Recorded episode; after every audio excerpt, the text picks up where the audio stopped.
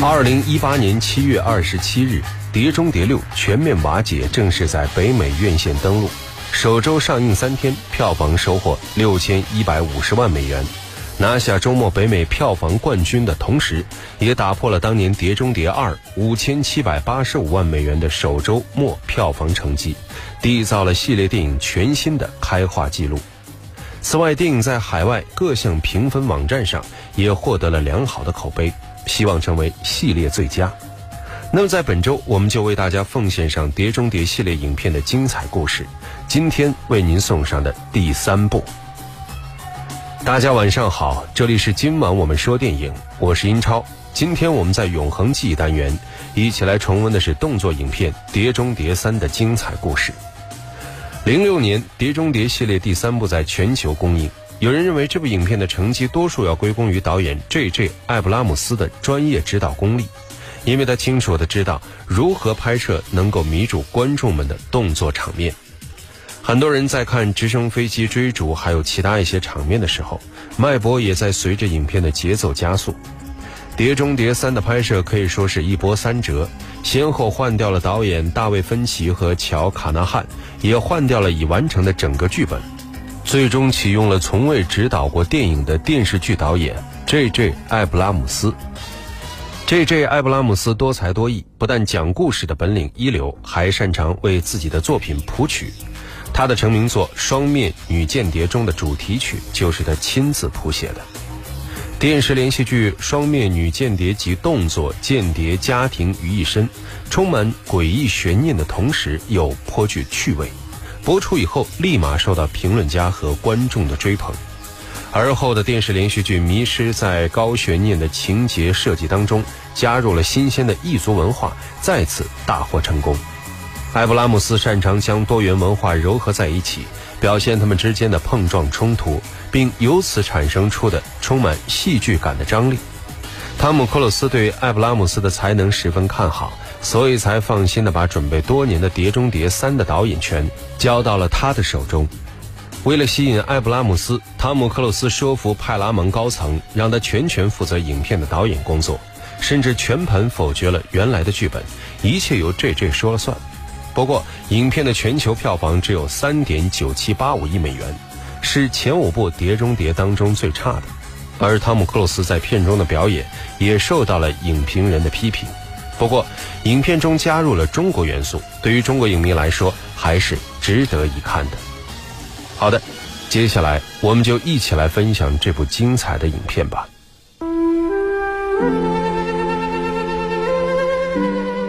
一扇窗，一扇门，一片光影，一个故事，一个世纪。今晚我们说电影。永恒记忆。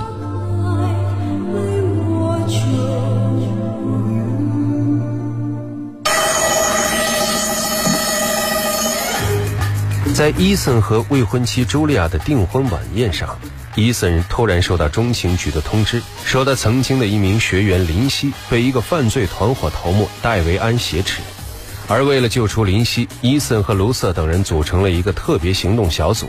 并按照计划救出了林夕，但是因为林夕事先被人在体内安装了小型炸弹，所以伊森只能看着林夕死在自己的面前。而因为行动失败，伊森受到了上级布拉瑟尔的训斥。我看过你对法瑞斯特工的训练评估，你当时的评语是能力超强，现在维持不变吗？布拉瑟先生，请回答。是的，不变。可尸体呈现的跟你的评语恰恰相反。他被人从鼻腔植入了爆炸装置，然后被炸死。布拉索先生，这让人难以接受。评判法瑞斯特工的能力，吃巧克力会发胖，这也让人难以接受。可又能怎么样呢？我批准法瑞斯特工参加监视行动是基于你的评估，汉特先生。可这女特工最后却被人抓住，于是你去营救她，遭遇十几个敌人，却没抓住一个活口。布拉索先生，我们的目的是营救法瑞斯特工。戴维安的手下有各种级别，那些只是套不出情报。这是谁得出的结论？是你吗？是我，长官。我是根据还没问到你呢。你没让法瑞斯接受扫描，就让他登机，那炸弹很可能把你们全都炸死。今天在这儿，你还能坐在我面前，那是因为你运气好，你们的这次行动不光计划散乱，执行的更是糟糕。找到了两台手提电脑，而且这我知道，我问过技术部门了，他们认为也许无法恢复硬盘，挂了。他们好像是这么说的，没用了。布拉索先生作为这里的行动主管，我想我有权利。对不起，这儿你有权就能给我来个下马威，就算你老爸跟总统打高尔夫，我也不在乎。搞情报还要靠智慧，可这两样你们都没有。你认为这次行动值得冒险，汉特先生？你对欧文·戴维有多少了解？就是他把气体离心技术转卖给了有需要的国家，也是他把毒素五号卖给了卖给了一个恐怖组织。正是这个人提供、提供、再提供，可谁都见不着他，他就像该死的隐形人。威尔斯笔下的隐形人，长点见识吧！我们找不到他，这他知道，所以他肆无忌惮。我来这儿的第一天就一直想抓 David，可结果呢？并没确认毒素五号被盗是 David 所为。马斯格瑞夫先生，我没让人回答的问题，你别插嘴。你们此番唯一的成绩就是，你们提醒了 David，他目前是赢家。恕我失陪了，我得去通知法瑞斯的父母，他们的女儿在九十五号公路上死于车祸。和伊森同时受到训斥的还有这一次行动的指挥特工马斯格雷夫。随后，他们为林夕举行了葬礼。可是林夕下葬不久，伊森收到了林夕生前寄给他的一张明信片，明信片的邮票上粘贴着一个威力。于是。伊森赶紧把这个威力交给了卢瑟，让他帮忙研究。是威力照片，可上面什么都没有，不正常。林森不会寄给我空白威力照片，反正上面没有图像。是你没看对地方。那你说我该看哪儿？就芝麻那么大点地方。林 y 为什么要寄给我空白威力照片？天知道林 y 为什么给你寄东西。你是他教官，不是上司。我不想说的太过分，不过，你们俩之间是不是有什么事？你和林 y Lindsay 就像我的小妹妹，那你从来没有跟你的小妹妹睡过吧？这种话也只有我问你。也许那威力是磁盘，这都过时了。如果他当时很匆忙，倒是有可能直接用磁盘。你有设备读取吗？我认识个人，磁盘一定被加密了。而就在伊森和卢瑟讨论那颗威力的时候，中情局的班级给伊森打来电话。于是伊森和卢瑟来找班级。班级怎么样？是这样，这些硬盘盘片都被毁了。是啊，这这这实在是一塌糊涂，上面都穿孔了，整个都烧焦了。这上面有个洞，我压根儿就没法看。嗯，这个赶紧恢复一些了吗？是啊，是啊。尽管硬盘被毁成刚才你们看到的那样，我还是设法恢复了二十多条 email 的部分内容。我想这些情报足够我作为晋升的资本了。你要抓的那位戴维安先生后天将抵达罗马，出席在梵蒂冈举行的一个酒会。戴维安去梵蒂冈干什么？这一切都跟兔角有关。兔角？是啊，我猜这准是某件东西的代号，而他要卖给某个买家，售价高达八亿五千万美元。或许这不是代号，也许真是一只天价极品兔子角。你不知道它是什么？说来有意思，我曾认识个牛津教授维克姆博士，他绝对是个超级肥佬教授。降速万吨轮，我们称他，这不能告诉你们。他是教生物分子动能与细胞动力学的，他常会吓唬低年级学生，跟他们说什么世界最终会被科技剥皮抽筋。他说一种化合物，呃，会不可避免的诞生，他把那称为反上帝。那好比是加速的基因突变，好比是呃一种摧毁性的、不可阻挡的力量，足以让一切灰飞烟灭，大楼、公园、街道、孩子、冰激凌屋全毁掉。所以，每当我发现有某个不良组织愿意花这么一大笔钱购买某项神秘技术，我总以为是反上帝、让世界毁灭的东西。我也不知道那玩意儿究竟是什么。向马斯格瑞夫报告了吗？不不，还没有。很好，别报告。什么？别跟任何人说。我花那么久搞定行动，要是出岔子，马斯格瑞夫不知情就可以否认。干得好，班级。什么行动？你这副表情就表示我要跟着你遭罪了。就这样，伊森等人开始准备抓捕戴维安的行动。而在出发前，伊森为了安抚茱莉亚，和她举行了一个小型的婚礼。婚礼之后，他和卢瑟、戴克兰、珍来到梵蒂冈，偷偷抓捕了戴维安，还制造出他意外身亡的假象。为了弄清楚戴维安的真正犯罪意图，伊森开始审问戴维安：“你死了，戴维安先生。有目击者。洗手间的人是你，你如实招供吧。你的每一个买家，每一个组织。你叫什么名字？姓名、联系人、存货清单。你有没有老婆、女朋友什么的？”看你的表现了，知道接下来我会怎么做？我会找到他，不管他是谁，我要找到他，折磨他。你被捕时携带着详细的地点资料，那儿有件代号“兔脚”的物品。我要让他流血，哭着大喊你的名字，而你却无能为力。知道为什么？兔脚是什么？因为你奄奄一息了。买家是谁？然后我会杀了你，当着他的面儿。我再问你一遍，你叫什么？兔脚是什么？你是谁？买家是谁？你还搞不清状况对吗？你见过工厂里那个被我整的金发妞吧？哦，那不算什么。爽，很爽。戴维安的话激怒了伊森，伊森狠狠的教训了他，最后被卢瑟叫住。可是这也暴露了伊森的姓名。而就在伊森他们押送戴维安返回的途中，卢瑟发现了林西那颗威力上隐藏的秘密。伊森查出来了，林西的那颗威力是个视频文件。伊森，我不知道上头跟你说了什么，你只管听我说。拉索派我到德国监视一笔交易，并查一个叫欧文·戴维安的人。我装了电话窃听，截获了他的一次通话。我追踪电话到了 IMF 网络，结果查出了这个打给戴维安的电话是来自布拉索的办公室。是布拉索，我想他跟戴维安是一伙的。我被人下了套。就在这时，伊森押送戴维安的车队遭到了直升飞机的袭击，而戴维安也被人从车上救了出去。伊森、卢瑟等人死里逃生，于是伊森赶紧给在医院工作的茱莉亚打电话，但是茱莉亚已经被戴维安的手下抓走。戴维安给伊森打来电话，要求他在四十八小时内找到兔脚交给他，不然就会杀了茱莉亚。但就在伊森准备寻找兔脚的时候，中情局派人把伊森抓了起来，原因是布拉瑟尔认为伊森不经过上级的批准就擅自行动。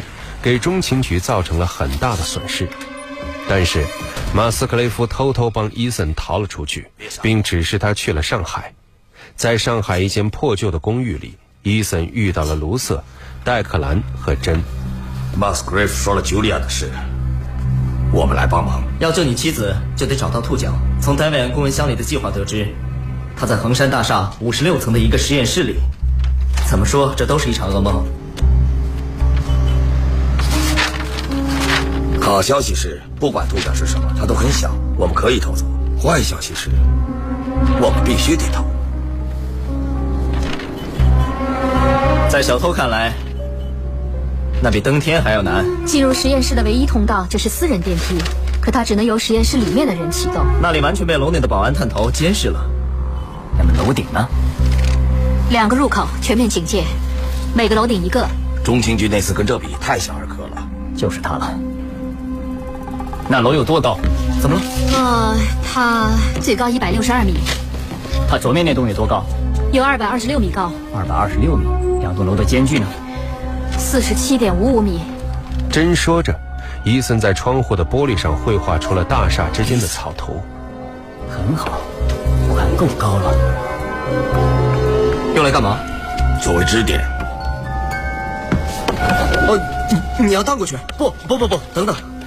你会从楼顶弹出去？对，可能。就算你到了楼顶，干掉警卫，拿走兔脚，不见得从大堂出去吧？出口想好了吗？从楼顶低空跳伞，就算一百六十二米，用来跳伞也不够啊！伞开迟了，你必死。难道你指望落在上海大街上不被人看见？可以落在中央公园。等等，意思，有时候大胆就是愚蠢。我们连这东西是什么都不知道，而你要把它偷来，交给向恐怖分子提供。我没说要把兔脚交出去，我们会给他安个发射器，追踪他的去向。你也知道，我们会把他找回来的。我亲自送过去，你联系马斯奎夫，让特工小组追踪发射器，然后突袭夺回兔脚，抓住戴维。如果救出茱莉亚，我们就赢了；如果没救出，那那他就死了。我也是。好了，见鬼，都八点十一分了。哦，十二分。再过两个小时，他们就会杀我妻子。你们帮不帮我？那还用问？就这样，伊森按照计划，利用他的敏捷身手，终于拿到了兔脚，并在最后一刻联系到了戴维安。但是戴维安只允许伊森一个人去见他，并让伊森在见到他之前喝下了迷药。所以在伊森醒来之后，他已经被戴维安绑了起来。在他的对面坐着的就是茱莉亚。我们在你脑袋里安了炸弹。啊，这话耳熟吗？兔脚在哪儿？我给你们了。我数到十，你得告诉我兔脚在哪儿，不然他就死。说着，戴维安朝茱莉亚的腿上开了一枪。不你以为我在玩？这种娘你以为我在玩？你以为我下不了手？他在哪儿？看，他究竟在哪儿？你得忍住！气了！我要杀了你！我对天发誓要杀了你！妈！别这么干，把他放了！我向你保证，我能想办法找到你。九，听我说，听着，我可以帮你。帮你得到你要的，但你也得合理。别，别，别！是。不要，不要！戴维安朝茱莉亚的头部开了一枪。伊森看着茱莉亚死在自己的面前，精神几乎要崩溃了。他听到戴维安正在和一个他熟悉的声音议论着什么，而当他抬起头。看到自己面前坐着的，竟然是马斯克雷夫。这非常复杂，不能轻易打开罐子。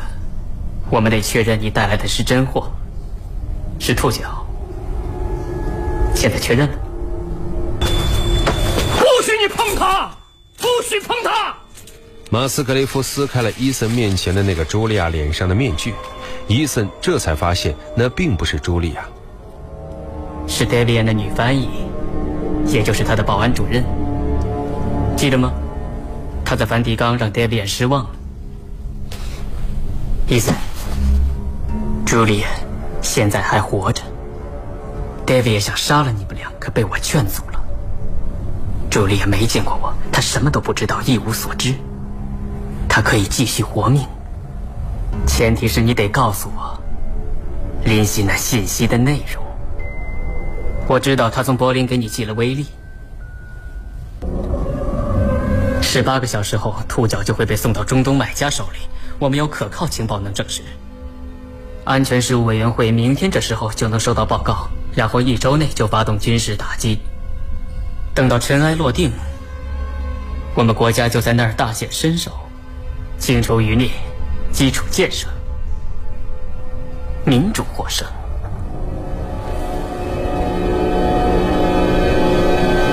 的信息到底是什么？告诉我，Julia 就自由了。你只能走这一步。我要听他说话，确定他活着。可以。这时，伊森趁马斯格雷夫打电话的时候杀死了他，并且逃了出去。然后他在班吉的帮助下找到了戴维安，从他手中救出了茱莉亚。但是戴维安在临死前启动了伊森体内的小炸弹，让伊森痛苦不堪。最后关头，伊森指示茱莉亚利用高压电击昏自己，让炸弹发生短路，才挽救了自己一命。电影《是梦想与现实的碰撞。你已经有了洞察力，你有。电影是光与影的交流。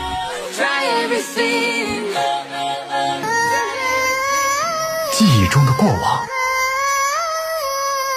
幻想中的未来。今晚我们说电影，精彩上映。好的，欢迎回来，这里依然是今晚我们说电影，我是英超。今天我们一起来重温的是美国动作影片《碟中谍》第三部。兼任制片人的汤姆·克鲁斯绝对是一个敬业的演员，他用惊人的意志和体能亲自完成特技动作。虽然有先进的 CG 技术，演员不必去亲自冒险，但是雄心不老的汤姆·克鲁斯仍然坚持用真功夫震倒观众。在直升机轰炸护送队的那场戏中，桥梁断成两半，他越过了三点八米左右宽的断面，用指甲悬挂在断桥的边缘。在另外一场惊险镜头中，汤姆·克鲁斯必须跳下二十多米高的大厦，并要完成将近十三米的自由下落，最后停在地面上方五米左右处。汤姆·克鲁斯成功完成了跳楼特技，让专业特技演员都佩服不已。值得一提的是，还有本片当中的中文配音版。这部影片仍旧由上海电影译制厂配音，青年演员任伟为汤姆·克鲁斯配音。由于本片中有很多感情戏，所以任伟的配音也很有味道。特别是影片中伊森向女友求婚的这场戏，对白虽然不多，可是任伟在情绪的处理上却异常的细腻。他用一种低沉而富有表现力的语调来诠释伊森内心的隐忍和挣扎，使台词完成的浪漫深情而又不失典雅。任伟的嗓音清亮高昂，听上去浪漫而又诙谐。然而，在影片《碟中谍三》里，任伟却是一反常态，用一种坚毅而浑厚的声调为伊森这样一个感情深沉的英雄人物配音。荧幕上的任伟声音明亮而圆润，给人一种明显的性格开放感。《碟中谍三》在中国上映的2006年，英国某媒体撰文介绍墨西哥、法国、意大利、德国、中国、印度等国家的六位世界顶尖的声音艺术家。任伟是其中唯一的一个中国配音演员，文章中称他为中国的汤姆·克鲁斯。节目最后，我们一起来分享《碟中谍》第三部的片尾音乐。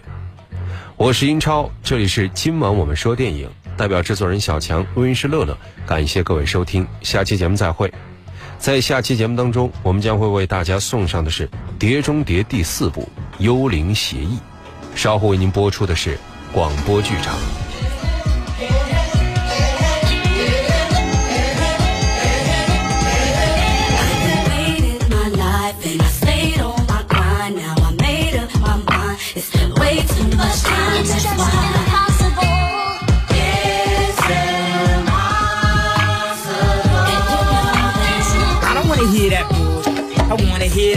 Official. Kanye and that twisted.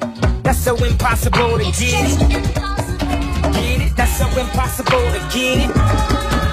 Get it? That's so impossible to get it. Ain't no way that you can pull up to the party in the Benny blowing beer, getting club like this. Ain't no way that you can cook up in the studio with Kanye and get it juking in the club like this. Ain't no way that you gon' win. There's a haters off when I'm sipping on my pen. Holla at the chick while she sipping on her gin. And I get the marchers hollering at her friends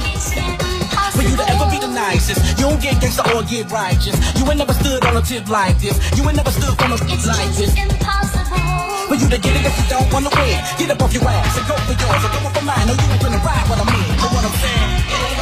Yeah, yeah, yeah,